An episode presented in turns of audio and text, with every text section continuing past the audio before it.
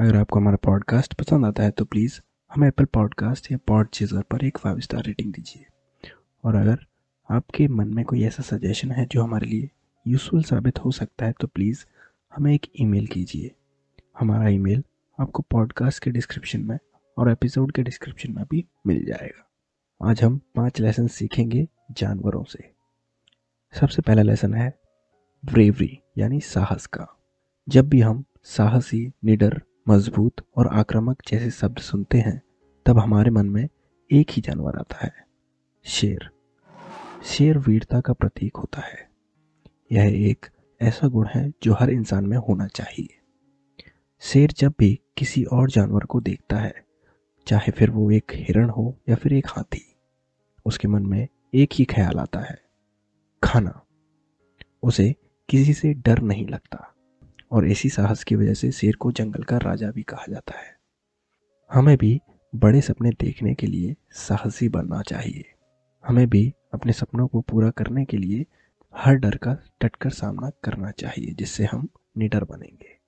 हमें मज़बूत बनना होगा, जिससे हम जीवन की सारी मुश्किलों का डटकर सामना कर पाए। दूसरा लेसन है पेशेंस यानी सब्र का। मगरमच्छ अपने शिकार पर हमला करने से पहले घंटों तक पेशेंटली इंतज़ार करता रहता है। बिना हिले डुले वो एक ही पोजीशन में रहता है, जब तक शिकार उसके करीब ना आ जाए और फिर वो सही वक्त पर हमला करता है और इतनी तेज़ी से हमला करता है कि उसके शिकार को भागने का भी मौका नहीं मिलता। इसी तरह अगर हम भी सही काम करें और सब्र के साथ करते हैं तो हम भी अपने काम में सफल ज़रूर होंगे। अगर आपको अपने बगीचे में लगे हुए पेड़ से फल मीठा चाहिए तो सब्र के साथ आपको उस पेड़ की देखभाल करनी होगी। उसे पानी देना होगा, उसे धूप देनी होगी, सालों तक इंतज़ार करना होगा जिससे कि पेड़ बड़ा हो सके और अच्छे मीठे फल दे सके। तीसरा लेसन है डिटर्मिनेशन, यानी पक्का इरादा या फिर दृढ़ता का। एक मकड़ी बहुत ही परसिस्टेंट होती है अपने जाल को बनाने के लिए। मकड़ी एक बार में अपना जाल पूरी तरह से नहीं बना पाती। जब जब मकड़ी का जाल नष्ट हो जाता है, तब तब उसे जाल शुरू से बनाना पड़ता है। लेकिन वो तब तक बनाती रहती है जब तक जाल पूरी तरह से बन ना जाए। अगर हम भी मकड़ी की तरह अपना इरादा पक्का कर लें, अपने गोल्स को लेकर परसिस्टेंट रहें तो फिर चाहे जितनी भी मुश्किलें क्यों ना आए, हमें हमारे गोल्स को पूरा करने से कोई नहीं रोक सकता। चौथा लेसन है फॉलो योर ओन पाथ यानी अपने रास्ते पर खुद चलिए। तेंदुए ज़्यादातर अकेले रहते हैं, अकेले शिकार करते हैं और अकेले ही अपने इलाके की रक्षा करते हैं। उन्हें दूसरों के सहारे की ज़रूरत नहीं पड़ती।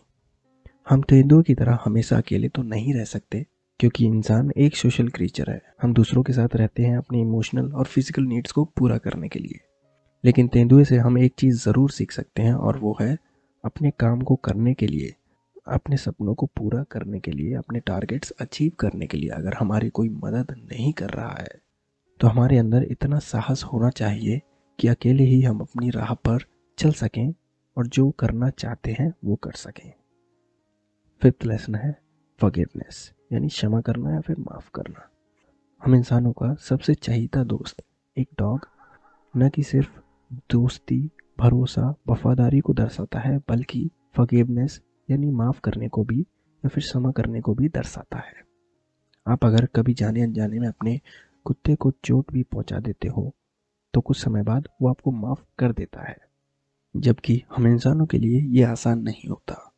हम चीज़ों को लेकर इतना सीरियस हो जाते हैं कि फिर हम कभी कभी हम दूसरों को ज़िंदगी भर माफ़ नहीं कर पाते। हमें ऐसा नहीं करना चाहिए। हमें लोगों को माफ़ करना आना चाहिए। छोटी छोटी बातों को लेकर हमें उनसे गुस्सा नहीं रहना चाहिए, क्योंकि हमारी ज़िंदगी में इतना समय नहीं है कि हम किसी की छोटी बातों को लेकर उनसे ज़िंदगी भर गुस्सा रहें या फिर उनसे बात ही ना करें। तो ये थे पाँच लेसन्स जो हम जानवरों से सीख सकते हैं। अगर आपके मन में कोई बुक है या फिर टॉपिक है और आप चाहते हैं कि हम उस पर एक एपिसोड बनाएँ तो प्लीज़ हमें एक ईमेल कीजिए। हमारा ईमेल आपको पॉडकास्ट के डिस्क्रिप्शन में और एपिसोड के डिस्क्रिप्शन में भी मिल जाएगा। तो इस एपिसोड के लिए बस इतना ही। अगले हफ़्ते फिर मिलेंगे। तब तक के लिए अपना ख्याल रखें और सीखते रहें।